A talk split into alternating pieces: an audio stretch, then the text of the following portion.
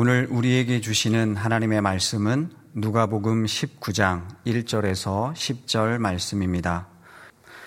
예수께서 여리고로 들어가 지나가시더라. 사케오라 이름하는 자가 있으니 세리장이요 또한 부자라. 그가 예수께서 어떠한 사람인가 하여 보고자 하되 키가 작고 사람이 많아 할 수 없어 앞으로 달려가서 보기 위하여 돌 무화과 나무에 올라가니 이는 예수께서 그리로 지나가시게 되밀어라. 예수께서 그곳에 이르사 쳐다보시고 이르시되 삭개오야 속히 내려오라. 내가 오늘 네 집에 유하여야 하겠다 하시니 급히 내려와 즐거워하며 영접하거늘 묻 사람이 보고 수군거려 이르되 저가 죄인의 집에 유하러 들어갔도다 하더라. 삭개오가 서서 죽게 여짜오되 주여 보시옵소서 내 소유의 절반을 가난한 자들에게 주겠사오며 만일 누구의 것을 속여 빼앗은 일이 있으면 내 갑절이나 갚겠나이다.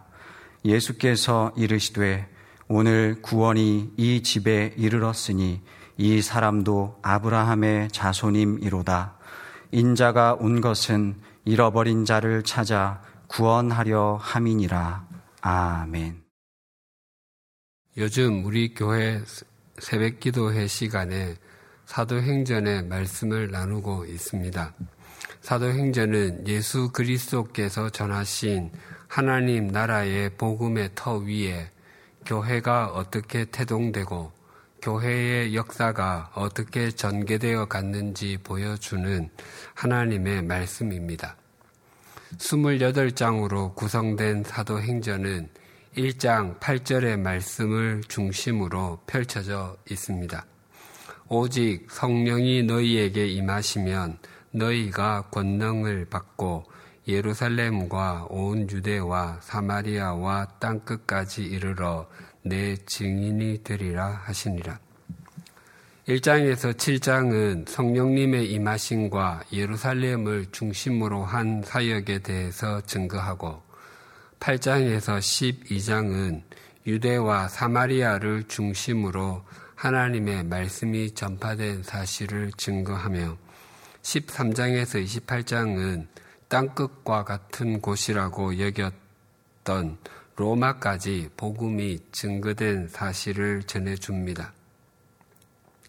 그런데 사도행전은 예루살렘에서 땅끝, 즉 로마 제국의 심장부인 로마까지 복음이 전해지는 과정에서 사람들, 특히 유대인들이 가지고 있었던 장벽들이 무너짐도 함께 보여주고 있습니다. 부활하시고 승천하시는 예수님을 본 제자들은 한 다락방에서 기도하며 예수님께서 약속하신 성령님을 기다리고 있었습니다. 그 장면을 사도행전 1장 12절에서 15절 상반절이 이렇게 증거합니다. 제자들이 감나무원이라 하는 산으로부터 예루살렘에 돌아오니 이 산은 예루살렘에서 가까워 안식일에 가기 알맞은 길이라. 들어가 그들이 유하는 다락방으로 올라가니 베드로, 요한, 야고보, 안드레와 빌립, 도마와 바들로메, 마테와 및 알페오의 아들 야고보, 셀로신 시몬, 야고보의 아들 유다가 다 거기 있어 여자들과 예수의 어머니 마리아와 예수의 아우들과 더불어 마음을 같이하여 오로지 기도에 힘써더라. 모인 무리의 수가 약 120명이나 되더라. 유대의 다락방은 우리나라의 작고 일어서기도 쉽지 않은 크기의 다락방과는 전혀 다른 안방과 거실을 합한 개념으로 그 집에서 가장 넓은 공간이었습니다. 거기에 제자들이 모여 있었는데 가룟 유다를 제외한 11명의 제자와 여러 여인들 그리고 예수님의 가족이 있었다고 증거합니다. 그런데 모인 무리의 수가 약 120명이나 되더라라고 증거합니다. 유대인들은 사람의 숫자를 셀 때 여인과 어린이를 제외하고 성인 남자만 세는 것을 우리는 알고 있습니다. 그래서 출애굽한 이스라엘 자손을 장정이 60만 가량이라고 표현하고 오병 이어의 표적에서도 먹은 사람은 여자와 어린이 외에 5천 명이나 되었더라로 또 떡을 먹은 남자는 5천 명이었더라라고 표현합니다. 그런데 다락방에서 기도한 사람은 여자와 어린이 외에 120명이 되었더라나 남자만 120명이더라가 아니라 모인 무리의 수가 약 120명이나 되더라라고 합니다. 그것은 부활하신 주님 안에서는 남자와 여자의 차별 장벽이 무너짐을 보여줍니다. 스테반의 순교 이후에 예루살렘에 큰 박해가 있어서 주님을 따르던 사람들이 유대와 사마리아 땅으로 흩어지게 되었습니다. 그때 예루살렘 교회에서 구제하는 일을 섬기기 위해서 세움을 받았던 일곱 사람 중에 한 명인 필립이 사마리아로 가서 복음을 전했습니다. 그 장면을 사도행전 8장 12절은 이렇게 증가합니다. 빌립이 하나님 나라와 및 예수 그리스도의 이름에 관하여 전도함을 그들이 믿고 남녀가 다 세례를 받으니 예수님과 물 기르러 나온 사마리아 여인과의 대화에서 확인하듯 유대인과 사마리아 사람은 상극 관계에 있었던 것을 우리는 익히 잘 알고 있습니다. 그런데 빌립은 그 사마리아로 가서 하나님 나라의 복음을 전했습니다. 사마리아와 그런 적대적인 관계임에도 필립이 그곳에 갔다는 것도 놀랍지만 더 놀라운 것은 사마리아 사람 남자와 여자가 모두 세례를 받았다는 것입니다. 유대인들은 하나님의 백성이 되기 위해서는 세례가 아니라 할례를 받아야 한다고 생각하고 있었습니다. 할례는 남자의 전유물이었습니다. 하지만 빌립이 사마리아에 가서 남녀가 모두 세례를 받도록 했다는 것은 유대인과 이방인의 장벽도 또 남자와 여자의 장벽도 예수 그리스도의 이름으로 무너졌음을 선언하는 것과도 같습니다. 이것만이 아니었습니다. 빌립은 주의 사자의 말씀에 순종하여 예루살렘에서 가사로 내려가는 길까지 갔습니다. 그곳은 사람이 살지 않는 광야였습니다. 거기로 갔더니 에디오피아 여왕 간다게의 국, 모든 국고를 맡은 관리인 네시가 예배하러 예루살렘에 왔다가 돌아가면서 성경 이사야를 읽고 있었습니다. 그래서 빌립이 술에 가까이 가서 읽는 것을 깨닫느냐고 물으니 지도해 주는 사람이 없는데 어떻게 깨닫겠습니까? 라고 이디오피아 내시는 반문했습니다. 빌립은 그에게 도살자에게 끌려가는 어린 양이 예수 그리스도이심을 일러주며 복음을 전했습니다. 그리고 물이 있는 곳에서 그에게 할례가 아닌 세례를 베풀었습니다. 이방인은 기본적으로 할례를 받지 못했습니다. 하지만 간혹 이방인 중에는 유대인처럼 살기로 결단하고 유대교로 개종하여 할례를 받는 사람도 있었습니다. 하지만 내시는 신체 구조적으로 할례를 받지 못하는 사람이었습니다. 하지만 할례가 세례로 바뀌므로 내시도 세례 받는 것이 가능하게 되었습니다. 그런데 우리가 잊지 말아야 할 것은 다락방에서 예수님께서 약속하신 성령님을 기다린 무리가 120명이었다고 할 때 거기에는 여자들은 없고 남자들만 있는데 무리가 120명이었다라고 말하지 않았다는 것입니다. 남자와 여자가 함께 성령님을 소망했기에 무리라고 표현하는 것입니다. 또한 사마리아에서 남녀가 세례를 받을 때 남자와 여자가 모두 자원에서 세례받기를 원했기 때문에 남자와 여자가 모두 세례 교인이 되었습니다.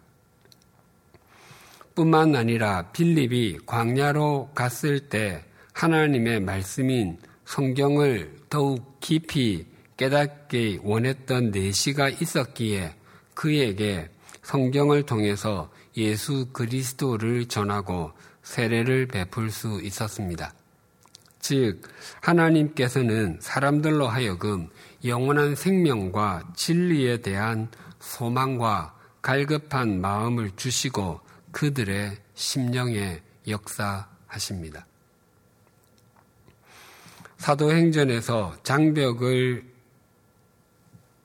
넘는 하나님 나라의 복음이 복음의 증인이 된 사람들이 그런 삶을 살 수 있었던 것은 그들의 주님이시자 스승인 예수님께서 그런 삶을 사신 분이셨기 때문입니다. 오늘 본문에서 그것을 확인할 수 있습니다. 또한 오늘 본문에서 자신의 삶에서 아무런 의미와 가치도 찾을 수 없고 마치 바닷물을 마신 사람이 더욱 심한 갈증을 느끼는 것처럼 영원한 생명의 갈증을 느끼는 한 사람을 만나게 됩니다. 1절이 이렇게 증거합니다. 예수께서 여리고로 들어가 지나가시더라. 예수님께서는 지금 예루살렘을 향해 가시는데 여리고를 통과하는 중에 있습니다. 지난번에 말씀드린 바와 같이 여리고는 예루살렘에서 북동쪽으로 약 25km 정도의 거리에 있습니다. 이제 예수님께서 예루살렘으로 가시면 체포되시고 십자가에 달려 돌아가시게 됩니다. 만약 우리 교회가 있는 이 마포구가 예루살렘이고 양화진 외국인 선교사 묘원이 의, 예, 예루살렘 성전이라고 한다면 예수님의 일행은 지금 의정부 정도에 와 계십니다. 지난번에 말씀드린 바와 같이 여리고는 인류 최초의 도시 중의 하나일 뿐만 아니라 해발 고도가 약 마이너스 250m로 전 세계에서 가장 낮은 곳에 있는 도시입니다. 그리고 이곳에는 오랜 옛날부터 종려나무가 많았습니다. 그래서 신명기와 사사기에서 이미 이곳을 종려나무 성, 성읍이라고 부르고 있습니다. 더 나아가 여리고는 향나무 숲과 장미 정원으로 둘러싸여 있었기 때문에 향기로운 낙원과 같은 곳이어서 유대의 역사가 요세푸스는 하늘이 내린 지역이라고 불렀습니다. 여리고가 이렇게 풍요로운 도시였기에 팔레스타인에서 새 수입이 가장 많은 곳 가운데 하나였습니다. 이런 곳에서 예수님께서 한 시각장애인의 눈을 뜨게 해준 일에 대해서 지난 시간에 살폈습니다.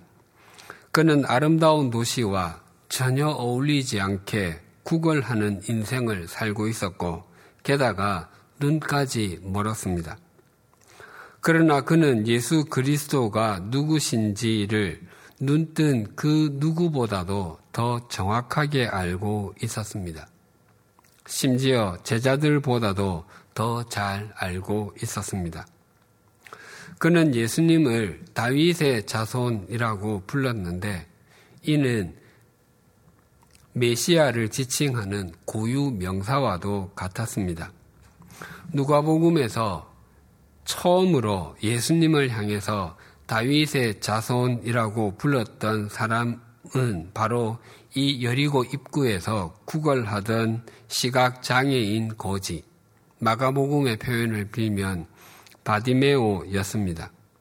그 거지는 표면적으로는 앞을 보지 못했고 누더기를 입고 있었고 오랫동안 씻지 못해서 추한 몰골을 하고 있었는지는 있었을는지는 몰라도 그 신앙은 여리고 성읍보다도 더 아름답고 더 향기나고 있었습니다. 예수님께서는 이 거지와는 정반대로 겉으로 보기에는 아주 좋은 재질로 만들어 세련되고 화려하게 보이는 옷을 입고 있고 매일 목욕해서 깨끗한 옷과 기름을 바른 머리에서 향기가 날지라도 아주 추하고 역겨운 냄새가 나는 인생을 살아온 한 사람을 만나셨습니다. 2절이 이렇게 증가합니다. 삭개오라 이름하는 자가 있으니 세리장이요 또한 부자라. 이 말씀에서 우리 성경에 빠진 말이 있습니다. 헬라어 성경에는 문장 서두에 카이이두 그런데 보라라는 두 단어가 더 있습니다. 지금 소개하려는 이 사람이 그저 그런 사람, 시시한 사람이 아니라 충분히 주목해서 바라볼 만한 사람이라고 주의를 환기시키는 것입니다. 그 사람의 이름은 삭개오였고 그의 직업은 세리장, 그의 인생의 업적은 많은 부를 쌓은 것이었습니다. 흔히 명함은 남자의 얼굴이다 라고 말하곤 합니다. 그것은 남자들 대부분은 능력으로 평가받는 것을 좋아한다는 의미입니다.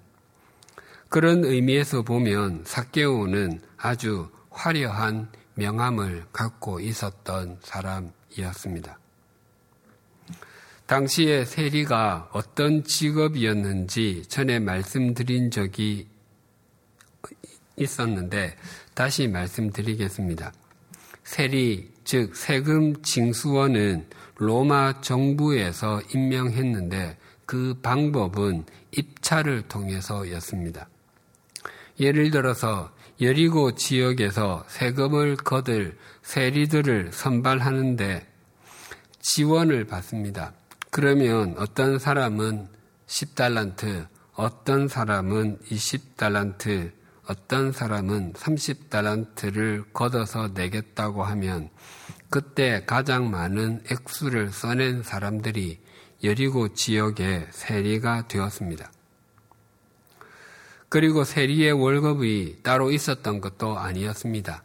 자기가 써낸 만큼을 걷어서 내고 나면 그 나머지는 자신의 수입이었습니다. 그래서 세리들은 부를 축적하기 위해서 무자비하게 세금을 걷었습니다.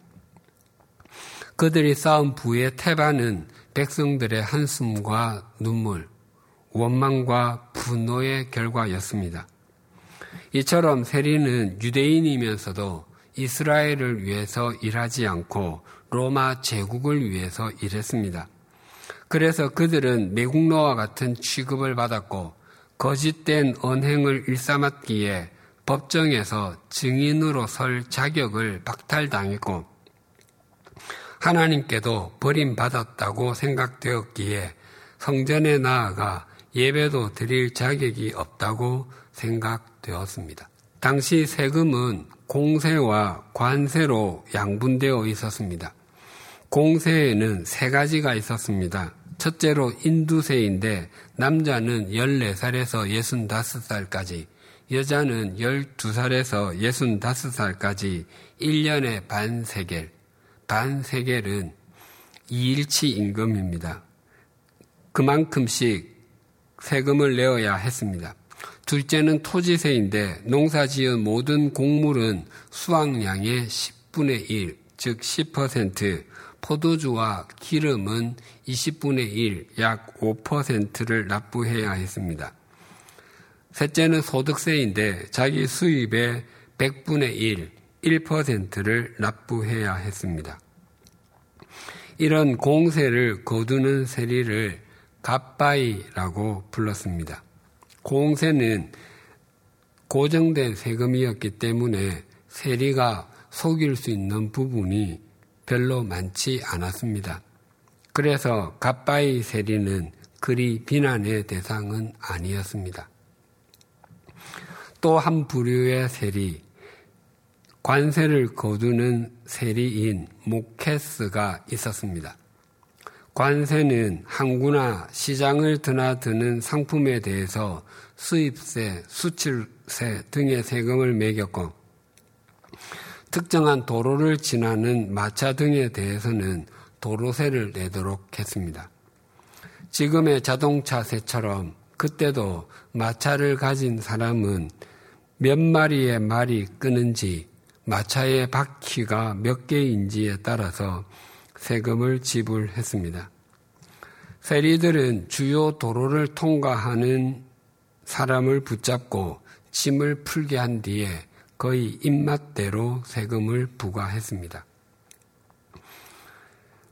돈이 없으면 물건으로 받아서 그것으로 장사를 하기도 하고 세금을 내어야 하는 액수만큼 돈을 빌려주어서 고리 대금업을 하기도 했습니다. 이 관세를 취급하던 모케스들은 멸시의 대상이었습니다. 예수님의 제자였던 마태도 바로 이 모케스 출신이었습니다. 그런데 삭개오는 평범한 세리가 아니라 세리장이었습니다. 무슨 일이든지 그 분야의 최고의 자리에 이르는 것은 아무나 할 수 있는 일이 아닙니다. 동일하게 사관학교에 입학해서 군인이 되었다 할지라도 모든 생도가 다 별을 달고 장군이 되는 것은 아닙니다. 또 동일하게 국가고시를 통과해서 공무원이 되었다고 해도 모두가 다 장차관이 되는 것도 아닙니다. 뿐만 아니라 동일하게 입사 시험을 보고 같은 대기업에서 일하게 되었다고 할지라도 그 기업에서 최고의 자리에 이르게 되는 사람은 아주 극소수에 불과합니다.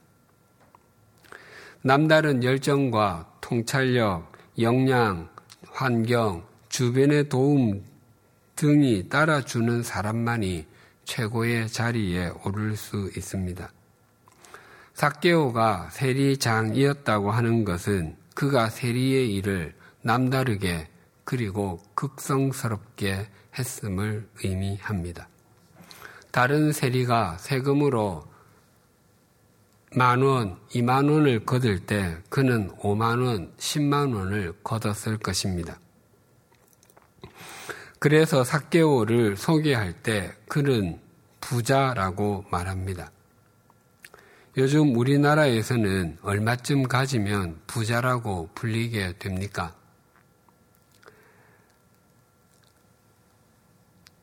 또 우리가 어떤 사람에 대해서 말할 때 그 사람은 정말 부자입니다 라고 말한다면 어느 정도의 재산을 가진 사람을 그렇게 부릅니까? 아마 우리 개개인의 가치관에 따라서 또 자신이 가진 재산의 정도에 따라서 다르게 생각할 것입니다. 또 지금은 금융산업이 발달해서 어떤 사람이 많은 부를 소유하고 있다고 해도 드러나지 않는 경우도 많습니다. 하지만 고대의 부는 대부분이 눈에 드러나는 것이었습니다. 사개오는 여리고에서 많은 사람이 아는 부자였습니다.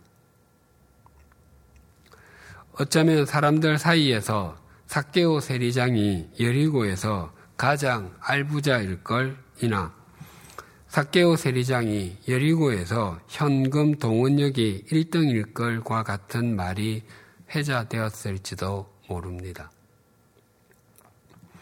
사케오의 이름의 의미는 순수한 또는 의로운입니다. 그리스도인 자녀의 이름은 부모의 신앙 고백과 같습니다. 부모가 자녀를 낳아서 그 이름을 마음대로 짓는 예는 없습니다. 그 자녀가 자신의 이름대로 살아주기를 간절히 바라는 마음으로 이름을 짓습니다. 우리나라 사람보다 이스라엘 백성들은 이름에 더욱더 의미를 두어서 지었습니다. 누가복음은 세례자 요한이 태어날 때의 일부터 시작합니다. 가브리엘 천사가 성전에서 수종 들든 사가랴에게 나타나서 그의 아내 엘리사벳이 아기를 가질 것이라고 했지만 사가랴는 제사장이었음에도 그 사실을 믿을 수가 없었습니다. 그의 아내가 이미 나이가 많이 들어서 임신할 수 없는 상태라고 여겼기 때문이었습니다. 그때 천사가 사가랴의 말문을 막아서 그는 말을 할 수 없게 되었습니다.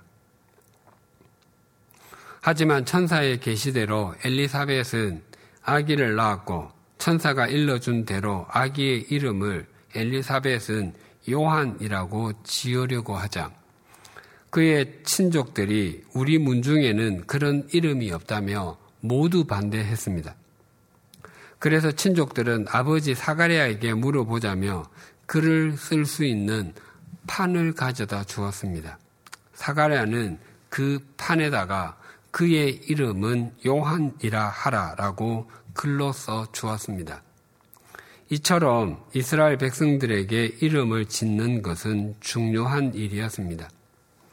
사케오의 부모는 그를 낳아서 그가 선하고 의롭게 살기를 원했을 것입니다. 제가 제 자녀의 이름을 정순수, 정발음이라고 짓는 것과 비슷합니다. 하지만 사케오의 삶은 그의 이름과는 완전히 동떨어진 인생이었습니다. 그는 순결하기는 커녕 그의 인생은 오염 그 자체였습니다. 또 의롭기는 커녕 돈을 움켜쥘 수 있는 일이라면 불의한 짓도 다른 사람의 인생을 짓밟는 일도 서슴지 않았습니다. 그의 인생의 목적이 더 많이 움켜쥐는 것이었습니다. 하지만 사케오의 인생이 다른 사람들이 보기에 성공한 것 같고 다른 사람들에게 군림하는 자리에 있는 것 같으며 다른 사람들은 평생 만져볼 수도 없는 부를 누리고 있어도 그의 마음에는 채워지지 않는 것이 있었습니다. 그 누구에게도 말할 수 없는 공허함이 있었습니다. 3절 상반절이 이렇게 증가합니다.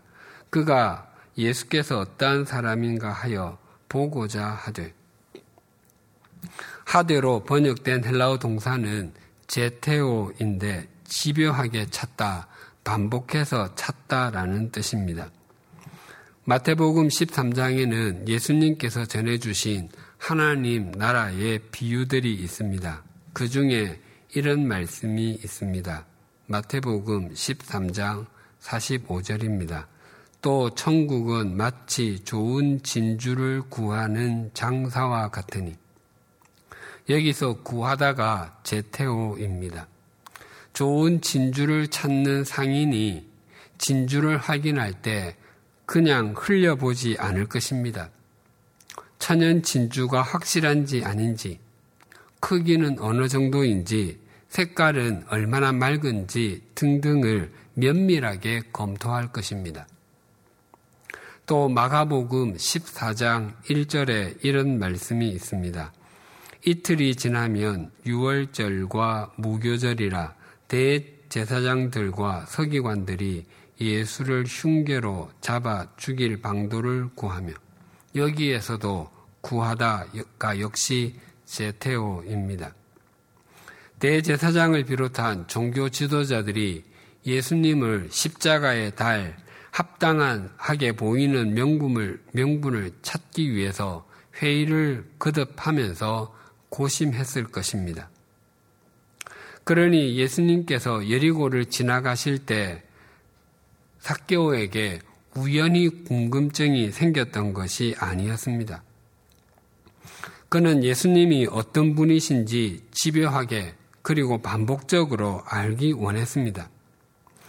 그의 마음에 예수님이 누구신지에 대한 깊은 궁금증이 생겼던 이유는 사람들은 자신을 향해서 매국노라고 부르고 면허증을 가진 강도라고 치부하며 산에, 산에 있는 곰이나 들판에 있는 사자보다 더 맹수 같은 인간이라고 수군수군 하는데 예수님께서는 죄인과 세리의 친구라고 불리우는 것을 마다하지 아니하시고 그들과 먹, 더불어 먹고 마시며 심지어 세리였던 마태를 제자로 삼는 예수 그리스도는 달랐기 때문이었습니다.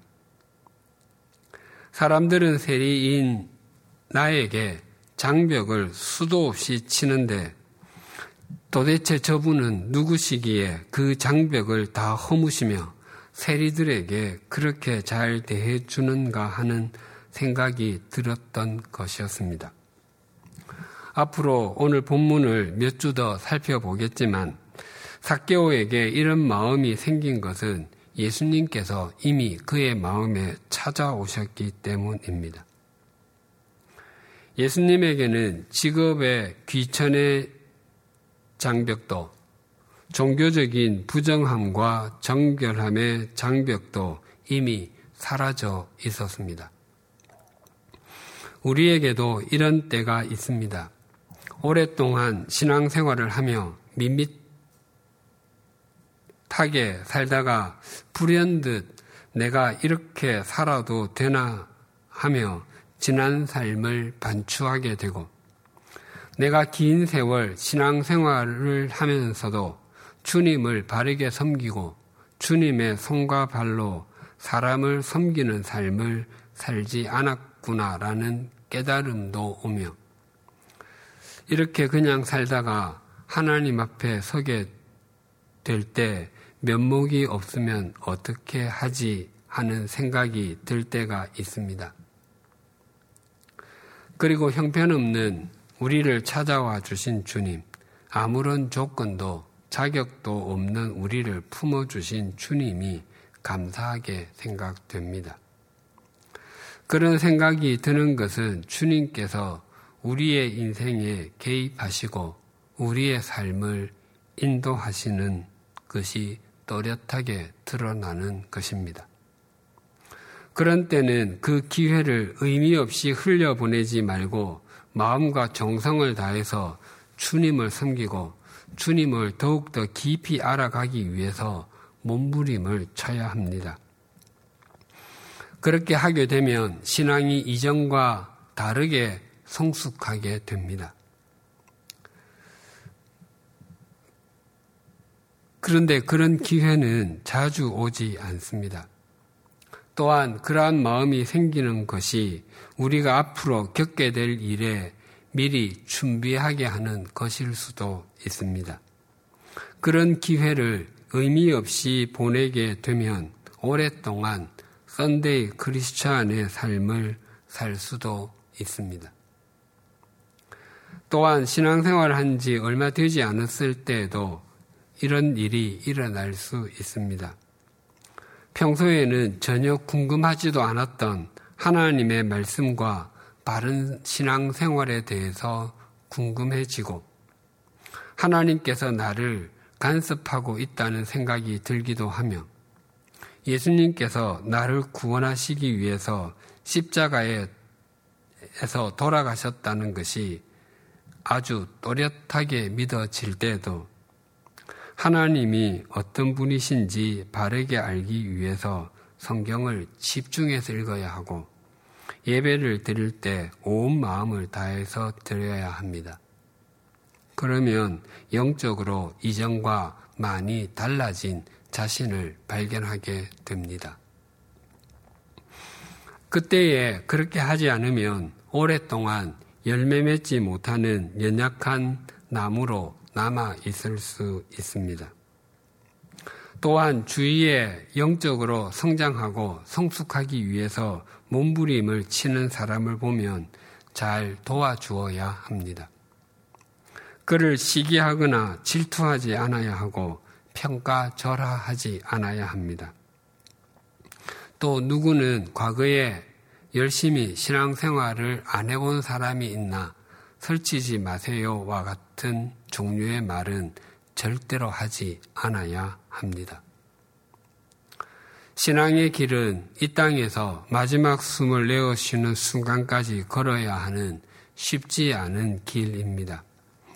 그 길에는 시온의 대로도 있지만 눈물의 골짜기가 훨씬 더 많습니다. 그래서 비틀거리기도 하고 깊은 한숨을 쉬어야 하는 때도 적지 않습니다. 그래서 하나님께서 특별하게 자신의 삶에 개입하시고 간섭하시는 때에는 깊이 성장하고 영적인 이정표를 만들어 놓아야지만이 인생의 골짜기를 걸어갈 때 함께 하셨던 하나님의 역사를 기억하며 한 걸음씩 한 걸음씩 하나님께서 원하시는 길을 걸어갈 수 있습니다. 우리는 코로나19로 쉽지 않은 날들을 보내고 있습니다. 주일에 대면에서 예배를 드리지 못하고 인터넷으로 각자의 공간에서 예배를 드릴 뿐만 아니라 사회 활동에도 여러 제약을 받아서 경제적으로 힘들 수도 있습니다. 혹 이런 때에 나의 명함을 더욱 화려하게 만들고 더 많은 것을 쥐고 있어야지만이 나의 미래를 보장할 수 있다고 착각하고 계시지는 않으십니까? 천지 만물을 창조하시고 이 세상의 역사를 주관하시는 주님께서는 우리나라와 온 세상이 겪고 있는 코로나19의 상황을 결코 모르지 아니하십니다. 뿐만 아니라 우리를 사랑하시는 주님은 그 어떤 상황에서도 우리의 걸음을 정하시고 그 길을 인도해 주시고 계십니다. 그 주님께서 우리의 심령을 두드리신다면 또 문득 주님이 그립고 주님의 말씀에 대해 가람과 줄임을 느끼신다면 외면하지 마십시다. 더욱더 주님께로 나아가고 우리 삶의 자리에서 더욱더 주님을 바라보십시다. 지금 우리가 주님을 바라봄을 통해 우리를 얼마나 성숙시켜 주실지 또 우리를 통해 어떤 일을 이루어 가실지 아무도 모릅니다.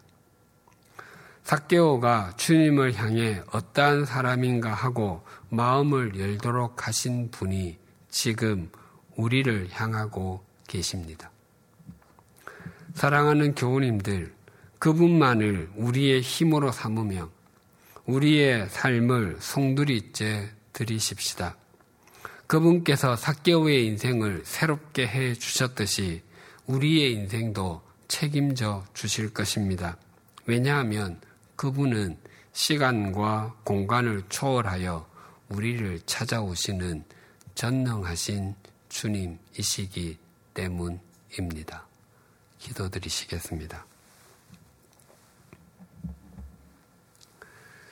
하나님 아버지, 사람들은 세리장인 사케오에게 장벽을 쳤고 자신들은 사케오와 다른 종류의 사람이라 여기며 스스로를 위안 삼았습니다. 초대교회의 사람들이 남과 여의 장벽도 허물고 유대인과 이방인의 장벽도 허물었듯이 우리도 성경적이지 않은 장벽을 허무는 사람들이 되게 하여 주시옵소서. 사개오는 세리장도 되었고 많은 재물도 모았지만 그런 것들이 그에게 참된 만족을 주지 못했습니다. 그것은 마치 바닷물을 마시는 것과 같아서 마셔도 마셔도 갈증만 더해질 뿐 인생의 가람을 해결해 주지 못했습니다.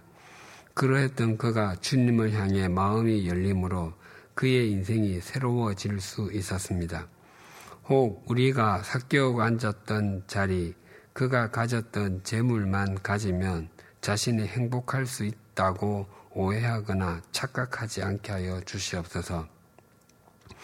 주님께서 우리에게 은혜를 부어 주셔서 우리의 삶을 주님 앞에서 돌아보게 되고 주님과 주님의 말씀을 향한 마음이 간절해질 때 더욱 주님께 집중하게 하여 주시옵소서. 그리하여 이 코로나19의 상황이 우리가 주님께 나아가고 주님의 말씀에 순종하는데 걸림돌이 아니라 디딤돌이 되게 하시고 우리가 주님 안에서 더욱 성숙해지게 하여 주시옵소서 예수님의 이름으로 기도드립니다. 아멘.